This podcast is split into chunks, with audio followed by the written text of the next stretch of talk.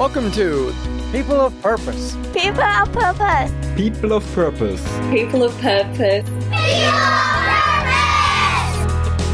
People of Purpose is a podcast of inspiring people whose stories help you see things differently, live with intentionality, elevate the way you participate in the world, and take the necessary leaps in your life to seek and find your passions. Come with us and develop the courage to wholeheartedly pursue your purpose and unleash your truest potential.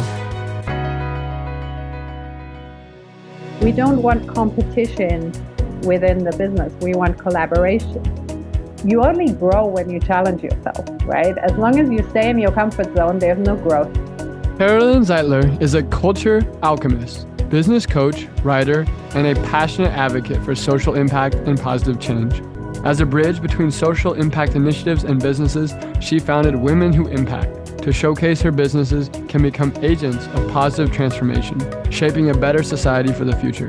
Carolin's ultimate vision is to inspire millions to run businesses in inclusive, future conscious, and impact driven ways, sparking a global movement for meaningful change. Her personal quest is to fulfill a long held dream of riding across Africa on a motorbike, combining her vision and dream in a truly impactful adventure.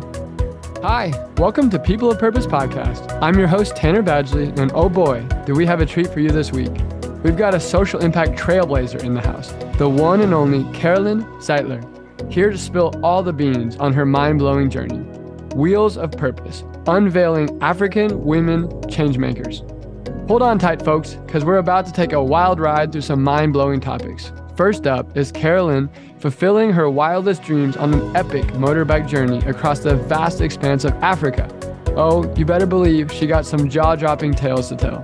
But that's not all. Carolin's all about bringing love and care into the cutthroat world of business. Yep, she's got some seriously juicy insights on the power of collaboration within communities. You don't want to miss this. Wait for it. She's also the genius behind the upcoming extraordinary documentary film Women Who Impact. It's a celebration of African women superheroes making a real difference in their communities. Trust me, this is a feel good roller coaster you won't want to miss. And hey, that's just the tip of the iceberg.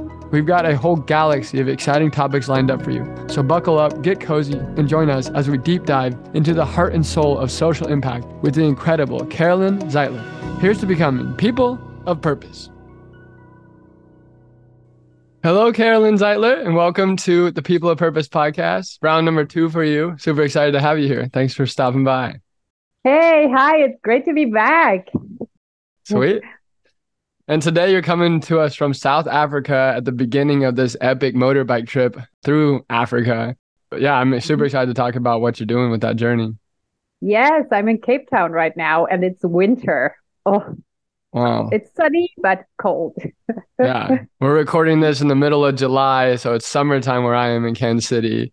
Been swimming almost every day in my pool, so very different vibes we're in right now. Definitely, yeah. Cool. Well, um, last time we talked, um, you gave a lot of your background, and um, this time I think the focus is more just on this specific trip that you're on, which you know just really captured my attention when I heard what you were doing. So, could you just kind of tell, like, kind of what what this journey is that you're on and why why you're doing this? Yeah, sure. So, as you might remember from my background, I've always been very involved in social impact initiatives, and I've always sort of really thought that social enterprise is the way forward, you know. And so at the same time, I've always had this dream of going across Africa on a motorbike. Like since I can remember, I've wanted Mhm. to do this. But you know, it's not such an easy undertaking. We're talking like um 10,000 miles here, you know. It's like quite a long trip. So um yeah, and then about 2 years ago, I became aware that I was 45 and that I wasn't getting any younger and that maybe I need to do this. If I want to do this, you know, I need to do this because physically it's quite demanding to ride such a long distance on a motorbike. And so I set the deadline for my 50th birthday. I said, okay, by, the- by my 50th birthday, which will be in October 25, I have to finish this trip. Um, Mhm. but then also I don't want to just ride for the sake of riding. You know, I want to have some purpose uh, while I'm riding. And so the idea now is to create a documentary film series to highlight social innovation across Africa, specifically women led social innovation. so I'm going to be stopping in with eight social impact initiatives along the way that are led by women. And I'm going to be spending a month with each of them to really understand what it is that they're doing, to really capture their story. And uh, then I'll be joined by a filmmaker for a few days who will actually do the filming so we can make the documentary film series. Wow. Incredible. Incredible. Yeah, it seems like uh, there what like what is a common theme amongst all the places that you're visiting, would you say? Um, so the thing is what I've tried to do is that the only common theme is that they're all led by women and they're all in Africa and they're all about social impact.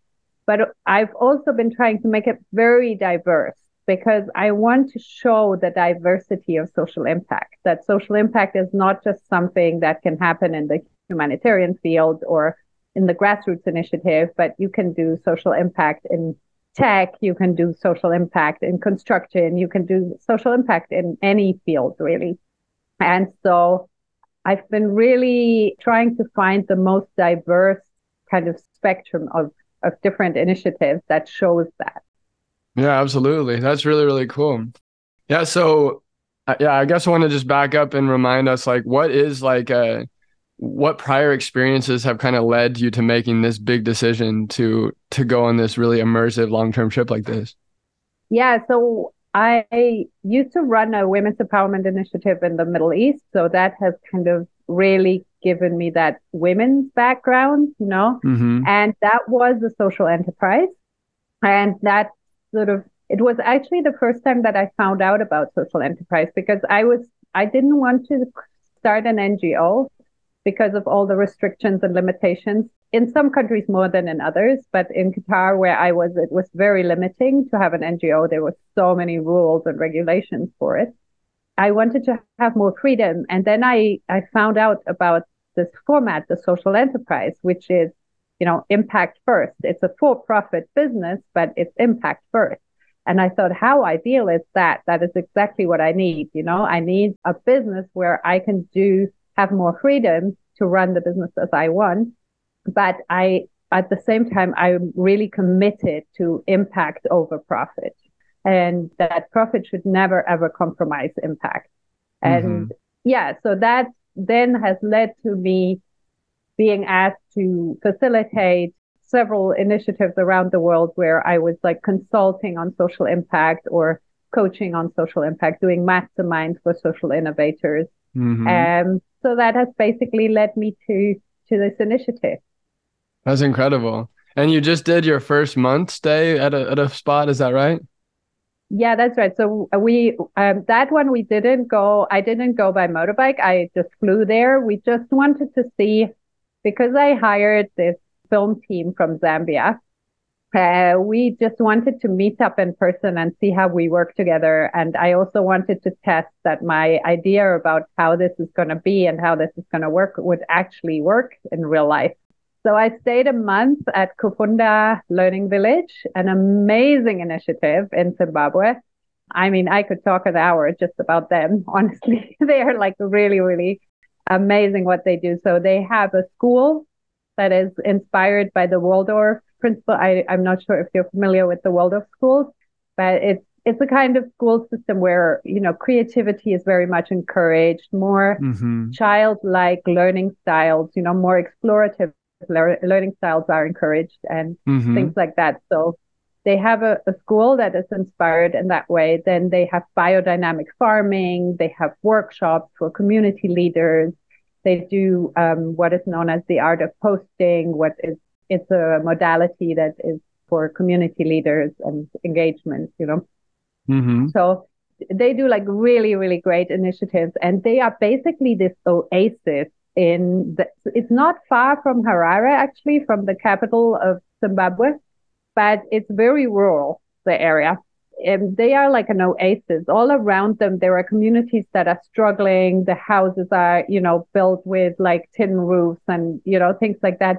And here they are in the middle of all of that. And their houses are also simple, but they're just beautiful. You know, they have these round houses that are built from mud and clay, and they have like thatched roofs and lots of trees on their land and just like this oasis you come in and you just feel the love and mm. it's simple but there's just this vibe of love around the place and so yeah it was a real real amazing privilege to be able to be there for a whole month uh, to get to groom the horses like i'm a big horse fan so I got to groom the horses every morning and go riding and just like meet all the people there and hear all their stories. They've been going for 21 years. So imagine Whoa. all the stories that they have. Yeah. Oh, that's such a dream of mine to get to go immerse myself in a space like this. I just kind of figured out this unified way that a community can exist and thrive together. That's that's really special that you got to experience that that time there. Was there a particular woman or women that stood out in Kufunda that it would be important to elevate their their story? Well, for sure, the founder. So the founder, her name is Marianne, and she's half Danish. Yes, half Danish and half Zimbabwean. So wow. she was born in Denmark, but then as a child moved to Zimbabwe and lived there on that land where Kufunda is now, because that land has been in her family for a while. Okay. And so she was always very engaged, even as a student. She was engaged with social initiatives and things like that, you know. But then 21 years ago, it occurred to her, you know, that she really wanted to pay tribute to the beauty of the African communities and the all the wonderful things that she saw there, where she had this feeling that when she came there with uh, other people from a Western context, that the communities didn't value themselves. They didn't value what they had. You know, they would say like, "Oh, we have nothing, you have everything," kind of thing. And the friends that had come with her, they said to them, "No, you have shown us so much. You have given us such a gift because we've seen like how community works and how you all." You know, you all elevate each other and you help each other and you make this community really thrive together. Mm. Um, and so she felt like, oh, that she should build something around that to empower the youth, to empower the community leaders mm-hmm. to see that and build on that, the treasures that they have. They might not have a lot of money, but there's so much more to life than money, right? Yeah, absolutely. Is there something that she's doing that that you've never experienced before? Because I know you've you've done a lot of this traveling the world and experiencing communities and facilitating large communities. What is like uh, the special gift that you're noticing so far on your first African stop? So, what I noticed there, and it was like the most moving story, when we were talking to all the different people, I was going around and talking to all the people who had worked there for a long time, who had been coming there for workshops for a long time, you know, like all kinds of people who had had a lot of contact with this community over time. And the same story came again and again and again. It was such a beautiful story of when I came here, I was a bit lost. I didn't really know where I was going to go with my life. I didn't really have a lot of direction or uh, education, whatever. But then I came here and I was allowed to explore. I was allowed mm. to discover what I love and what I what works for me and you know what I'm good at. And now I'm doing something that is really meaningful to me. Mm. And that story just came again and again, you know, and it wasn't like we weren't looking for the story. It just emerged as we were talking to people that that was her gift. Like Marianne had this gift of just seeing what it is that people could cultivate and leverage in themselves. So there was the night guard who came, someone who came as a night guard originally, and then she saw that the plants around his house were really thriving much more than the plants elsewhere in the community. So she asked him if he wanted to work with plants and he did more and more and more. And now he's in charge of the biodynamic farming. And mm. there was a woman who came as a maid, you know, who was working at a, as a maid in Marianne's mother's house. Mm-hmm. And then she went on a journey of discovery of her strength and she ended up being in charge of the women's workshops. So now she's in charge of like running the women's workshops because that's really taps into who she is and her strength and her radiance. And wow. even community said we didn't know who we were as a community, but through coming to Kufunda and through doing the workshops there, we became aware of community. Hmm. Incredible. Yeah, that's absolutely incredible. So, I guess why do you consider to be community to be so front and center in what you're interested in as it relates to your your sense of purpose? Because I feel that I've I've found a better way to explain my purpose. I know last time we spoke, I said it's something around connection and, and flow, and I don't quite know like the right words for it. Mm-hmm. Now I feel I've found the right words to it, uh, which for me is bringing more love into business. I feel we need to have more love in the business world, and and I think that's what communities do extraordinarily well. Now it's mm-hmm. really about this deep sense of love, not in the romantic sense, obviously, but just love for your fellow humans and looking out for each other and supporting each other and lifting everyone up at the same time. Yeah, absolutely. What do you think has caused that that sense of clarity shift over the past couple of years since we last spoke? Well, partially just the work I've been doing, like working with different purpose driven entrepreneurs, working with different initiatives, social innovators, and just understanding more and more that even in my work, love is very essential. Like I feel something that I can only describe as love for my clients. I genuinely care about them. And it really, like, my heart goes into every session that I do. And yeah, and then I also did like um, a retreat.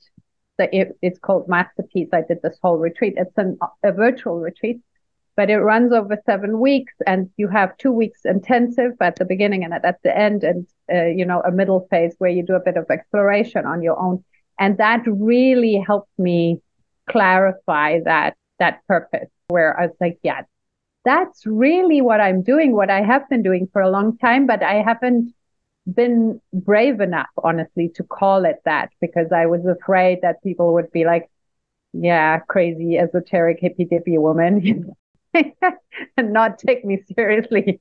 yeah. I understand. So yeah, how does that manifest itself? Like how do we what have you learned from working with these entrepreneurs um, and meeting people like Marianne um, about how do you bring love into business? What have you learned about bringing love into business? Well, there are, I think, two main aspects for me that go back to what I was talking about before connection and flow. It's really this you know, a lot of the time we go into fear, especially in business, we go into fear and that does this, you know, it brings us into a tunnel, into a like small visual. We don't see much when we're in fear. You know? Mm-hmm. So when we're worried, when we're scared, when we think oh, we're in a recession or, you know, these kind of things, like our field of vision becomes very narrow and we're not very creative in that state, right? We don't come up with very good ideas we're just like spinning and spinning. The wheels are spinning and spinning and spinning, but we're not really getting anywhere. Okay. So what we need to do in that moment is we need to come back into that expansiveness, into the creativity, into the trust that everything's okay, everything's going to be okay. And then we come back into that, you know, when you start a business, that honeymoon phase in the beginning, where everything is like open and expansive and you have so many ideas and you're so confident that it's mm-hmm. all going to work out and you know you have a whole different vibe right right that vibe is what i call love you know because there you're like you're in love with your business right? Like you're right. just so happy. It's like it's like having fallen in love just now right? It's like a very similar kind of vibe you know? Like everything seems possible. Like you're just bubbling over with ideas and you yeah, know that absolutely. kind of thing. So that's the one. It's to go from the fear space into the love space and just be in that expansiveness and in the trust that everything's going to be okay mm. uh, because it serves you much better. Fear space doesn't really serve us very well. Right. Um, and the other is the community piece, where we talk now about employee engagement and bringing your whole, whole self to work and all these things. What do all these things really stand for? No, all of these things are really another way of saying we need more community. We need mm. to feel like we care about each other, like we're in this together and we need to work together rather than against each other. You know, there shouldn't, we don't want competition within the business. We want collaboration. I mean, in the ideal case for me, we want collaboration in the industry, even not just in the business. You know? but take it step by step. Let's work work on it step by step. Start with within the business at least. We don't want to create competition within the same business mm. because it's destructive. It doesn't serve anyone. It doesn't help anyone. It just creates a lot of stress. And the more creative thinking and the more solution finding something requires, the less the kind of incentivizing people with this kind of carrot and stick approach works. So mm-hmm. the things that people used to do by creating internal competition, it only works when there's no creativity involved. Right. But nowadays, there aren't many jobs anymore where you don't need to be creative, right? Most jobs require creative solution finding or something along those lines. And so we have to think differently about how to motivate people to, to do that. Yeah, absolutely. That makes a lot of sense. So you're you're saying that it's collaboration that allows for the solution finding to to take shape.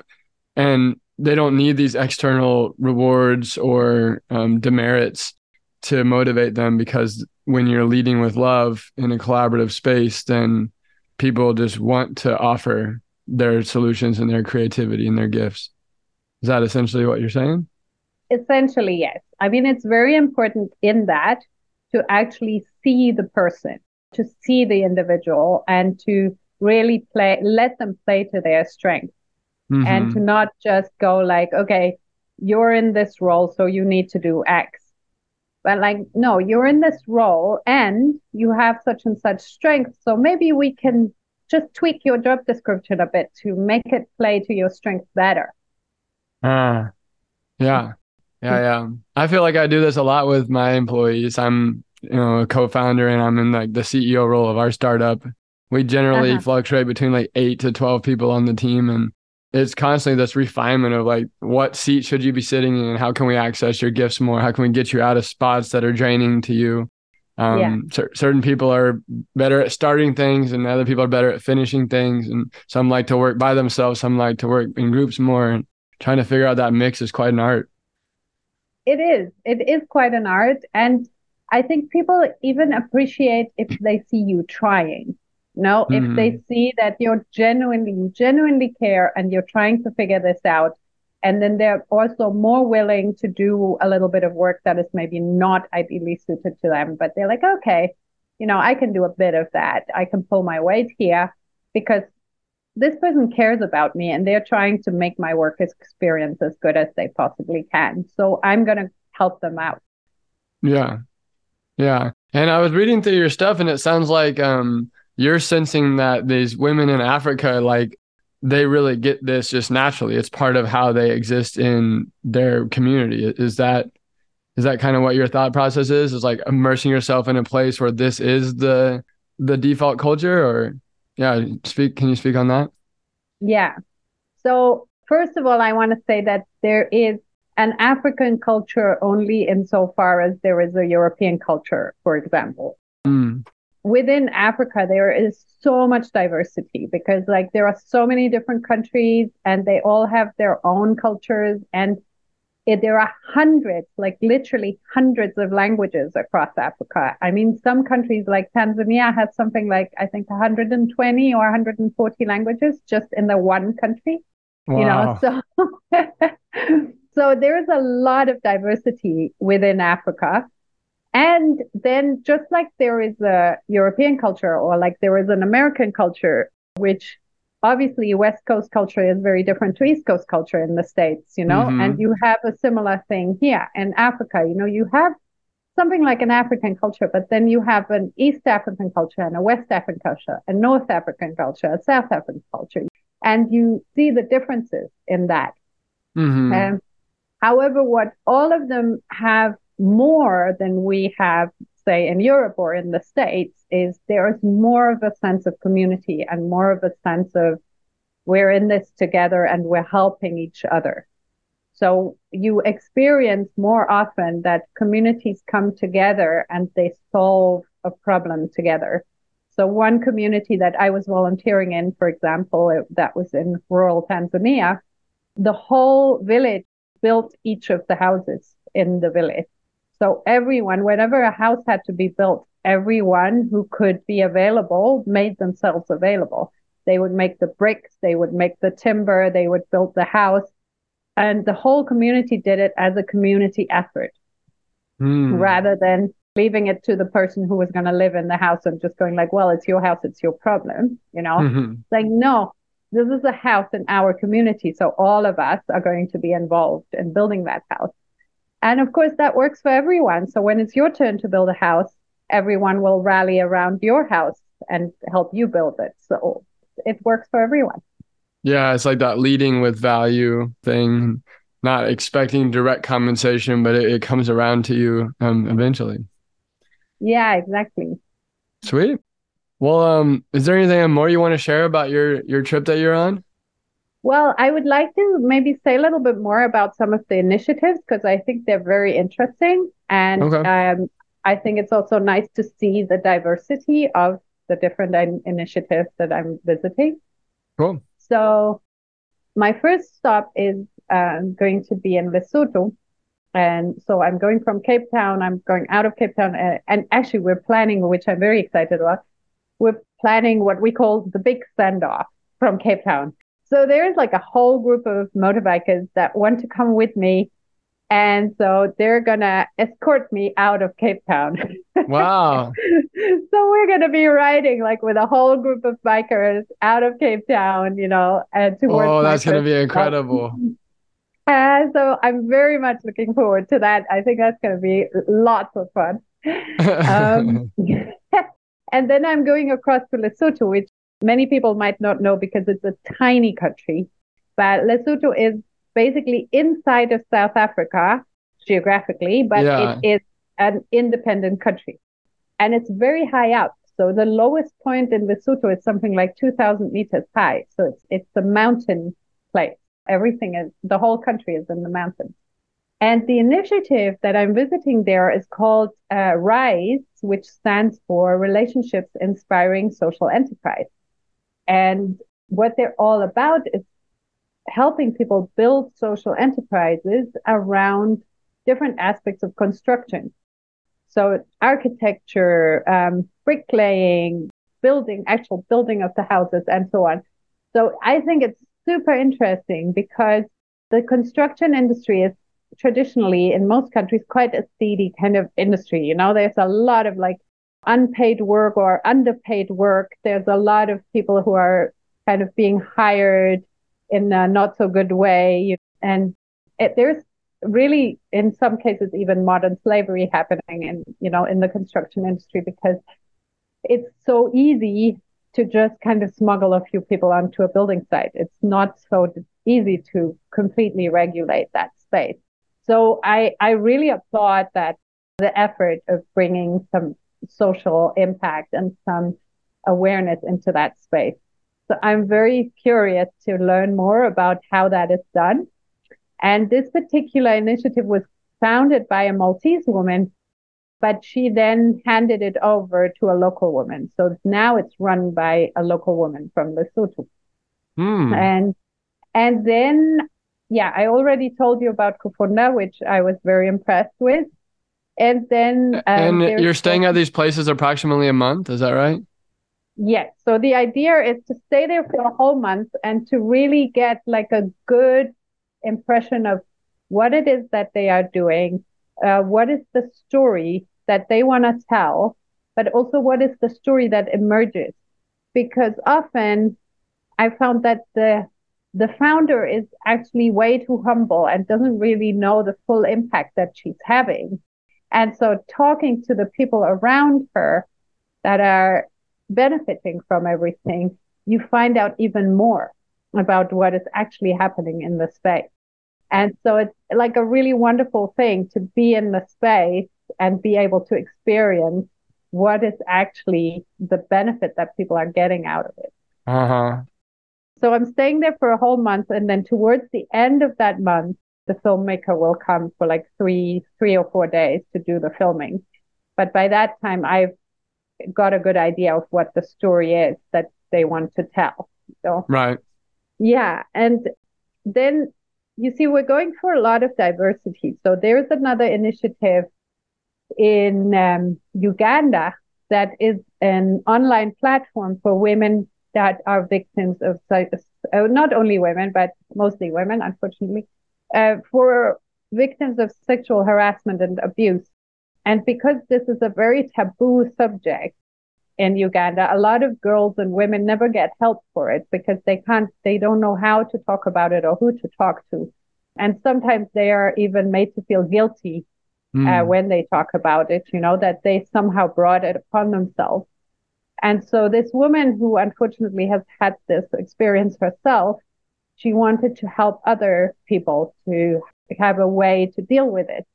So she created this platform where you can call and anonymously get some help.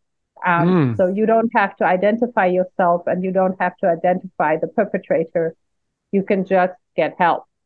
Right. Um, and yeah, that's another really, really beautiful initiative that I think is, yeah, I'm very much looking forward to finding out more about what they're doing and how they're doing it. And she she was telling me that during the pandemic they even went further and they provided transport to medical centers for people who were alone and didn't have any way of getting there.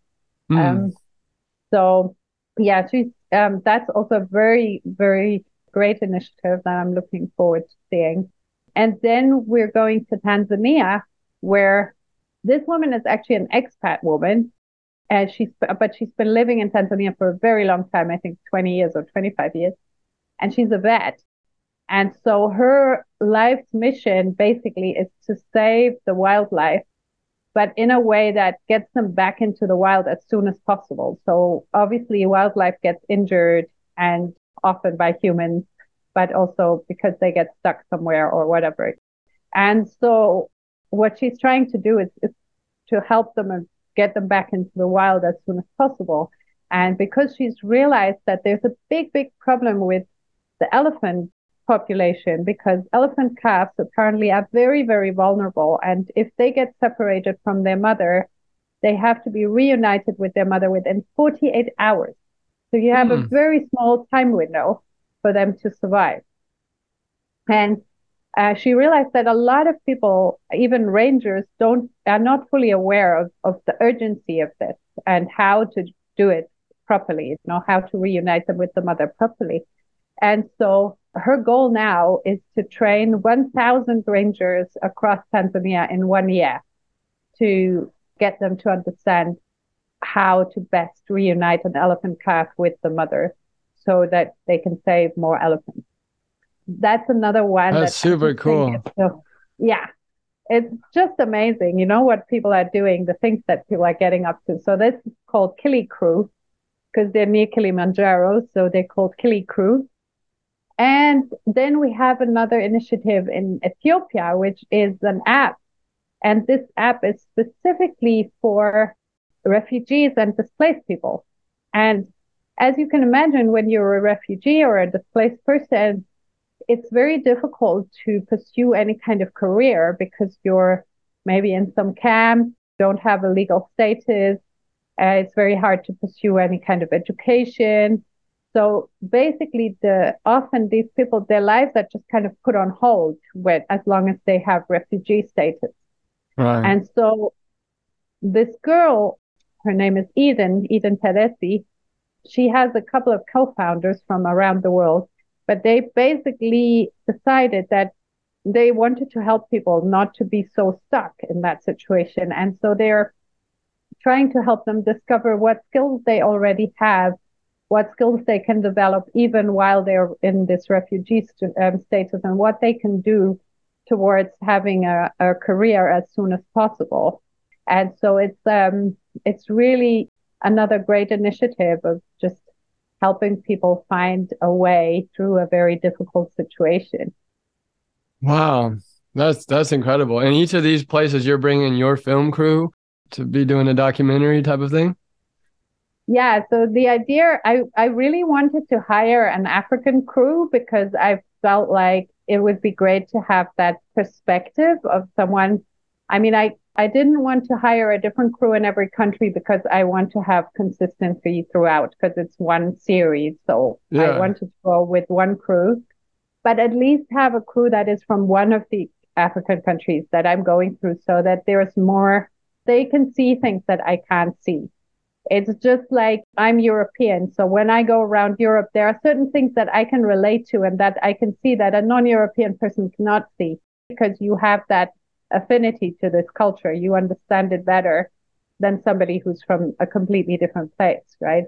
So I found, uh, even on our trip to Zimbabwe, I found it very valuable to actually have an African film crew and someone who sees things and understands things that I don't mm-hmm. understand. For example, we went to film in a public place and um, Lizu, the, the cameraman, he said, Oh, I have to go and speak to that guy over there. He's in charge here. And I'm like, I wouldn't have been aware that this guy is in charge. Like for me, it looked like everyone was just doing their thing. It seemed like a kind of marketplace type atmosphere, you know, like there's stalls and there's like these taxi buses that they have and all kinds of stuff going on. And for me, it didn't seem like any particular person was in charge. But he, within minutes of arriving, figured out that this guy is in charge and that if he wants to film here, he should go talk to this guy because otherwise we'll get in trouble.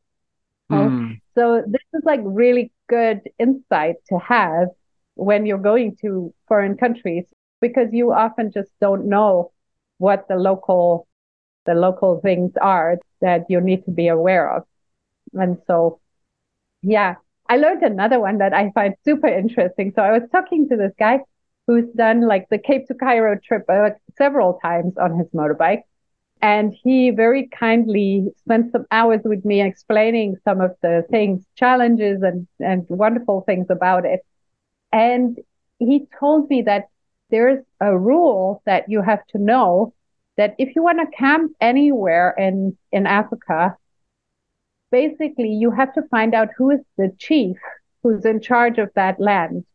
And you have to go to the chief and ask permission to pitch your tent on his land.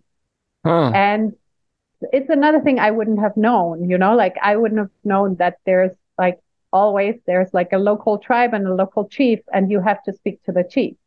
Right. He said the chief will hardly ever say no. They usually just say yes and they welcome you and often even give you, invite you in for dinner. But if you don't ask them, you're in trouble right. because you're basically trespassing. Mm-hmm. Even though there's no fence around this land or anything, but it's it belongs to this tribe, and mm-hmm. so the mm-hmm. chief chief is in charge. So it's those things, you know, you need to have this kind of inside knowledge if you want to to do things successfully in in foreign countries. Yeah, absolutely. Yeah, that's really cool. And then what is your plan for like a distribution of this documentary? Is this you have like a business model behind this or a, a a platform that's that's going to emerge? What's your plan for that? So I would like this to be available to as many people as possible mm-hmm. and as affordably as possible. So there is obviously two parts to this. On the one hand, I'm going to invest like a whole year of my life into this and mm going to be a kind of a little bit of a career break because you know my work heavily depends on internet and half at least half the time on this trip I won't have stable internet. Right. So at the end of it, I'm going to have to be able to make a little bit of money out of it in just in order to get back on my feet, you know, and, and have uh, build up my career again on the other end. Mm-hmm. But my really my deepest wish is that this becomes available to as many people as possible for free and so ultimately i want to just have it on a platform like youtube or somewhere where anyone can see it but in the first year or two we might limit the access a little bit so that we can generate a little bit of income from this so that means going to film festivals mm-hmm. giving it to certain streaming platforms that can use it in, as their content and things like that. So, yeah, that's the idea. Yeah, that makes sense. Okay, that's really cool. And then how are you able to to do this like in your life right now to just take off like 8 months to go through Africa? Like a lot of people I think would love to do that, but maybe for someone listening that has that desire, what what do they need to have in place to be able to operate like you are, where you can just take eight months of your life and do that? Well, I, I think everyone is somewhere on the scale from freedom to security, right? Those are the two poles. And every person is at a different point on that scale, right? Some person right. are closer to freedom, some are closer to security, you know, but mm-hmm. we're all on that scale somewhere, right? I'm very close to the freedom side, very far from the security side. so, me, me too, me too. me, so I'm quite happy to just go and do this. Right. You know, I don't have like I don't have any savings. I don't have any, you know, backup or like safety net. I'm just figuring it out as I go along. Uh, if you're willing to jump in like that, it's actually quite an easy thing to do. You just say, I'm going to do this. And then you kind of get rid of all your stuff and uh, all the stuff that you don't need anymore. you store a, suitcase in your mom's basement or your sister's basement or whatever, and then take the rest with you on your trip. And that's it. You're gone. Love um, it. but like, you know, I guess people who need a bit more security would probably need a bit more prior planning and everything to that. But yeah, every everyone has to figure that out for themselves, I guess, how they do that. mm-hmm. Mm-hmm. Very cool. Very cool. Is there anything that you're having to kind of say no or put aside while you do this this big trip? Well, yeah, I mean there's a lot of comfort that you don't have on a trip like that. So the things that a lot of things that we take for granted, like uninterrupted electricity, uninterrupted internet, those things are not guaranteed in a lot of the places that I'll be visiting. Right. Even here in South Africa, even here, they have this thing called load shedding, which is like scheduled power cuts. You know, so you have like scheduled power cuts that sometimes can be like eight hours out of a 24 hour period. Uh huh. So, yeah, you there's a lot of I think a lot of sort of creature comforts that you have to give up.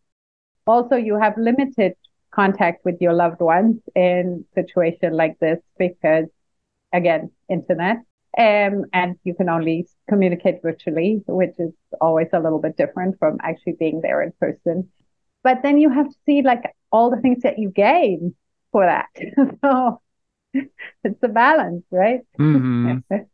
absolutely what do you think that you're going to gain like uh, from this experience as a person like how do you think you're going to grow as an individual um, so my experience is that whenever I travel and whenever I challenge myself, I get a lot out of it for my personal growth because mm. really you only grow when you challenge yourself, right? As long as you stay in your comfort zone, there's no growth. If you're comfortable, but you're not growing, you're not going right. anywhere. You're just like staying the same. And it's okay for some time, but you don't want to be there the, your whole life because really, I mean, at least me, I really want to evolve as a person. And if I want to evolve as a person, I have to push myself out of my comfort zone. I have to challenge myself. I have to do things that I'm afraid of and that scare me. And I just have to go do it anyway and see that I can do it. And every time you can do it, every time you see that you can, makes you feel a little bit stronger. And it gives you confidence to do something even scarier. Yeah, absolutely. Yeah, that's incredible. And are you um are you bringing any guests on your trip at any point? Do you have someone flying in to come visit one of the initiatives or anything like this?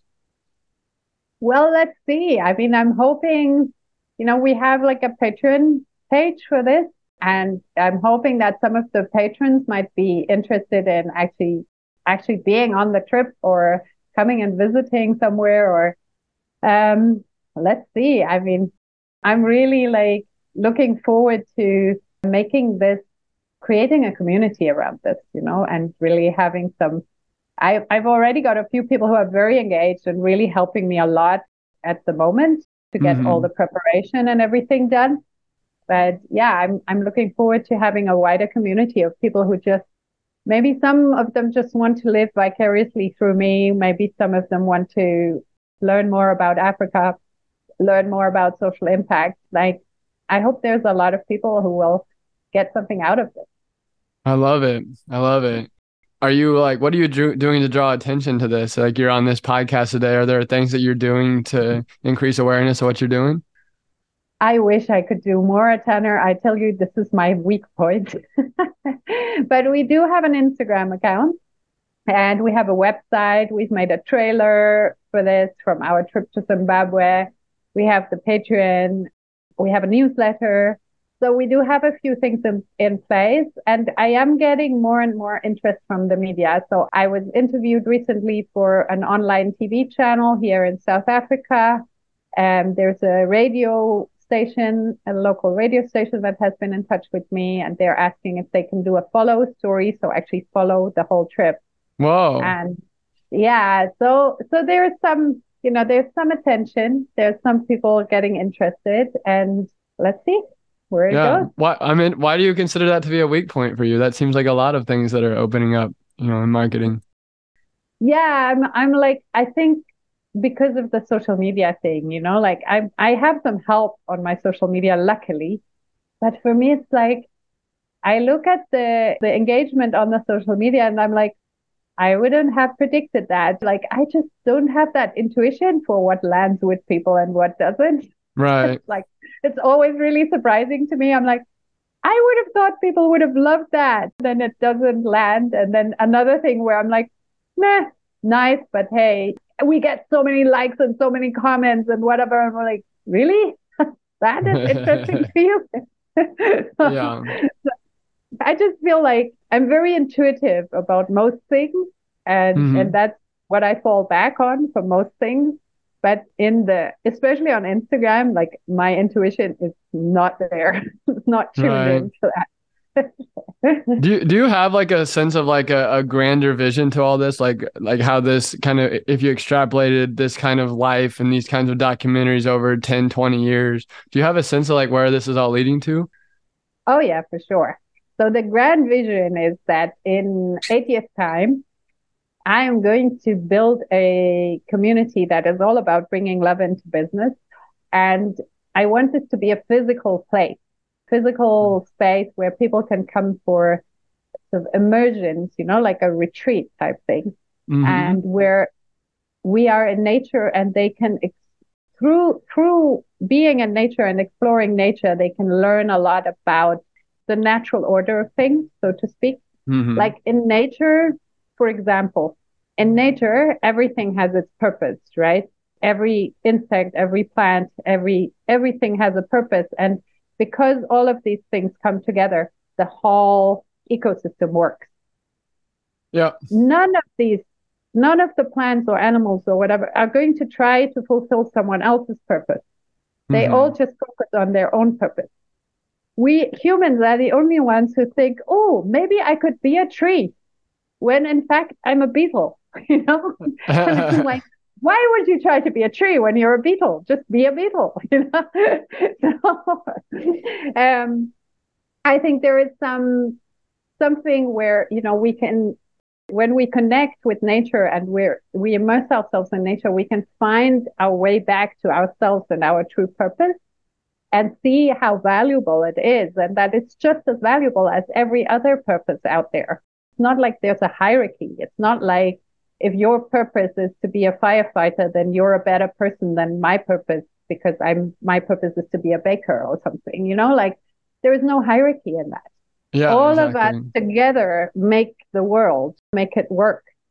So I feel that through connecting with nature, through in connecting with indigenous knowledge systems, to through having some kind of real community sense we can bring people back to discovering these things and just being more at peace with like who they really are and valuing like what they've got to give to the world.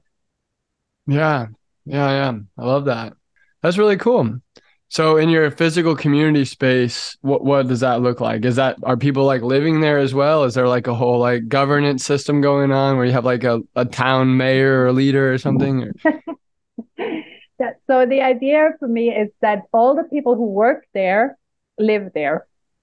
Okay. Um, and that everyone who's part of the community has some sort of purpose in the community. So maybe the person who makes the food for the retreats maybe wants to maybe wants to do some permaculture or maybe wants to have a little store where the people from the nearby town can come and buy some yummy things or Mm-hmm.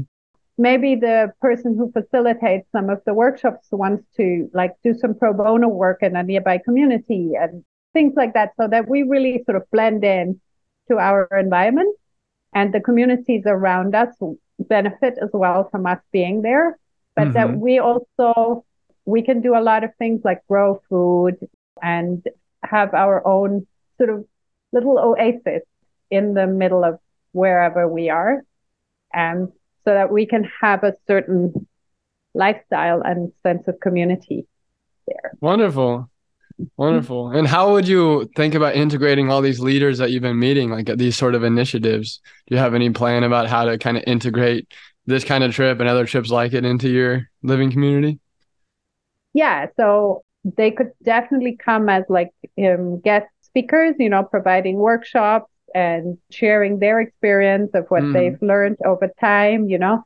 And I think that the documentary film series is going to be something that's really going to spread that a very similar message out into the world as I want to do with this initiative. Nice. So it's really about this finding connection again and finding human connection again and stop hiding behind screens and going mm into the world and actually meeting people face to face and meeting nature face to face. I love it. You're really living right now. You're out there on a big grand adventure, super immersed. I, I love it. That's really, really cool. How can, uh, if someone's listening right now, how can they uh, help you or support you in what you're doing? So there are several ways. Like if it's a private person who just wants to do something by themselves, they can become a patron. So there's the um, on Patreon.com we have a page called Women Who Impact. Um, okay. So you could find us there. If it's someone from a company and they feel that this would be something that aligns well with their CSR initiative or it aligns with what they're trying to do for women, maybe they're trying to attract and retain female talent then they can reach out to us and we can talk about partnerships, sponsorship, deals. So there's a lot of ways, and anyone, no matter who they are, can spread the word. Mm-hmm. Wonderful. I love that.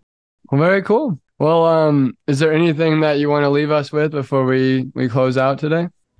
Well, our motto for Women Who Impact is trust your truth.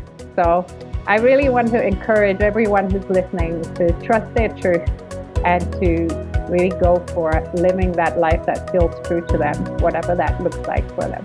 Mm. Yeah, you really embodied that, and I appreciate you gracing us with your presence. And yeah, I really feel your warmth and your your joy that's coming from being around women that love creating what they're creating, and you're getting to showcase that with your crew. And I, there's just hundreds of lives that are going to be impacted by this, and I'm really excited to see how that unfolds for you. Thank you so much. Thank you for having me. Yeah, absolutely.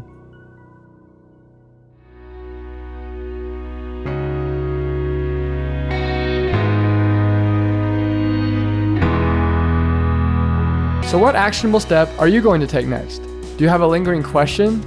Or is there something we can help you work through to figure out and reach your purpose? People of Purpose is here for you.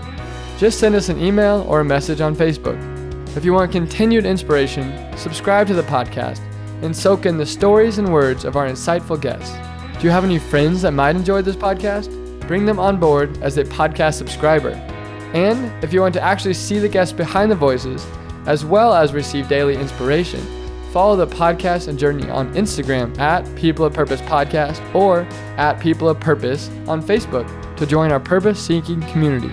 By joining, you will know the minute each new episode is published hear first about upcoming People of Purpose news, and receive regular tidbits of inspiration I'm purposely perusing, pursuing, and pondering. It's simply a regular dose of goodness, intentionally filtered by me to nourish your path to purpose. Lastly, if you like this podcast, please post a review wherever you listen to it. Doing so will not only help us to grow, but will also allow your voice to be heard, and who knows who you could inspire. Cheers, and here's to becoming